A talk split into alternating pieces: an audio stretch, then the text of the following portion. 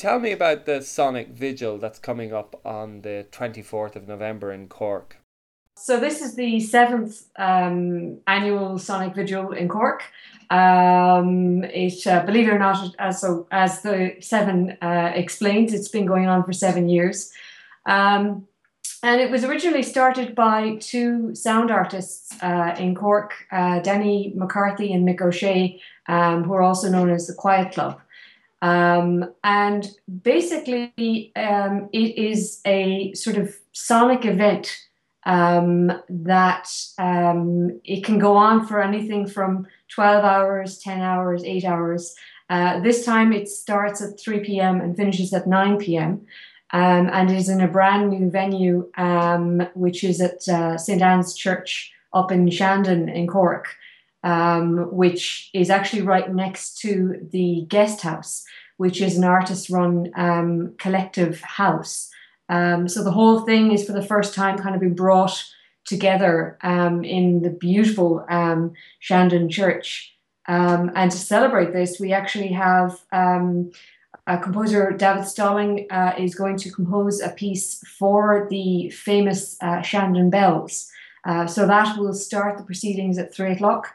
Uh, and then there'll be a final um, sort of bell ringing to end the whole thing at nine o'clock. The event uh, is a celebration of sound. Um, you're going to have everything from um, composed pieces, um, sound art, improvised music, um, installations. Um, so groups like um, the Quiet Club, I'll be performing with the Quiet Club, and we're going to do a sort of live improvisation the Quiet Music Ensemble are going to be playing eight brand new works, um, which they have been workshopping over the last few months. Um, so they're going to premiere those pieces, which are everything from sort of, uh, I suppose, graphic scores to musical games, um, and uh, again, improvised uh, music.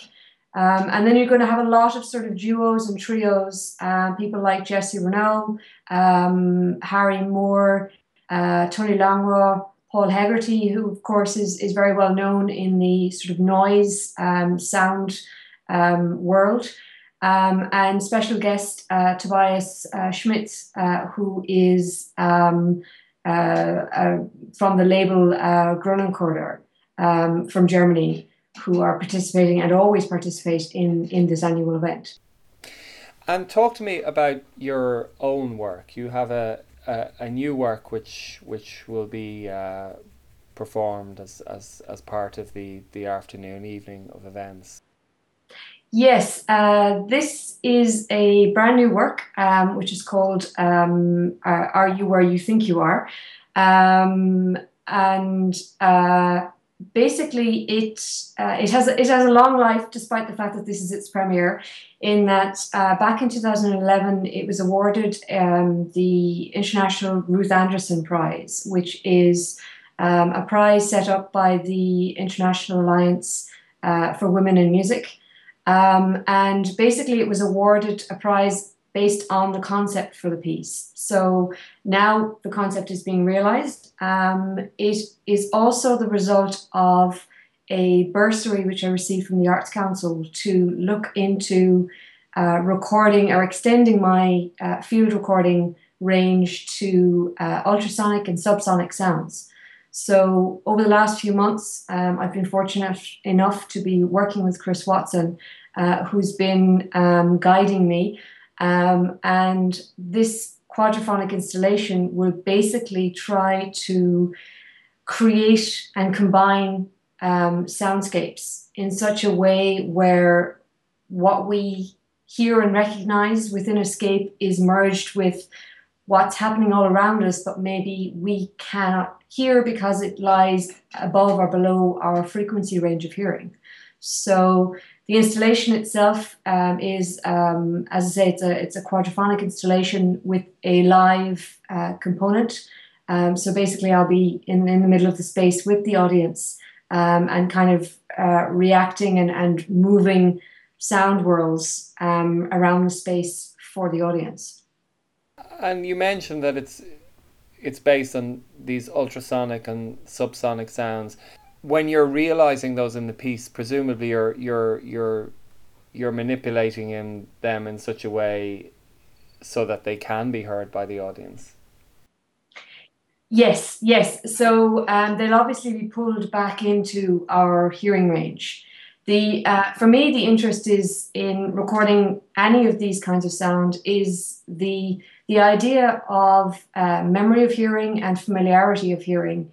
These um, spaces um, that are are around us all of the time. So everyday um, sonic spaces that we seem to spend our whole lives um, trying to ignore uh, because they do happen all around us.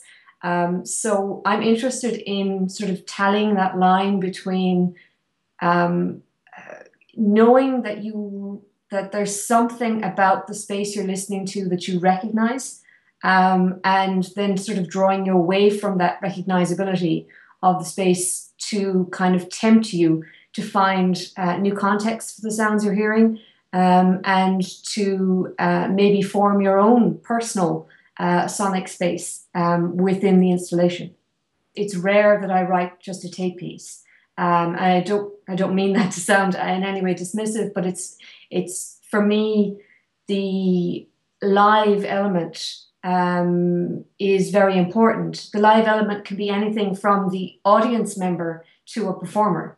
Um, so in installations like this, I suppose I'm I'm including the audience as being the live element because um, you know the beauty of of what I do and what um, all of us composers do uh, with with when working with sound is that everybody hears everything differently. Um, and we cannot possibly control this, and nor would we want to control this. So I suppose my um, my interest is in including them in the mix.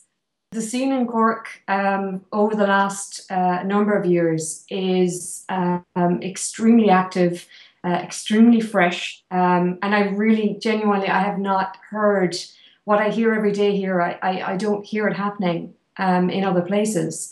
I think it's largely uh, down to the fact that, or certainly I've been introduced to it um, through visual art, actually. Uh, so a lot of the, the people that um, I'm kind of listening to or I'm performing with um, have come at sound through visual art. Um, so hence, you know, the word sound art um, or the term sound art.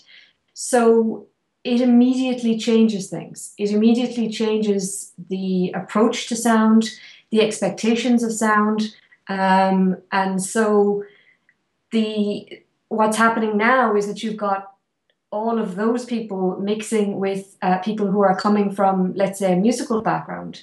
Um, and the result is something um, very exciting and, and very, um, uh, very raw um, and um, not to sound too, too cliched about it, but just very honest um, in that there's no, it, it's just about sound and, and letting sound behave the way you, uh, the, the way you want it to behave or the way every individual wants it to behave, allowing every person who experiences it their, their own choices about how they experience it.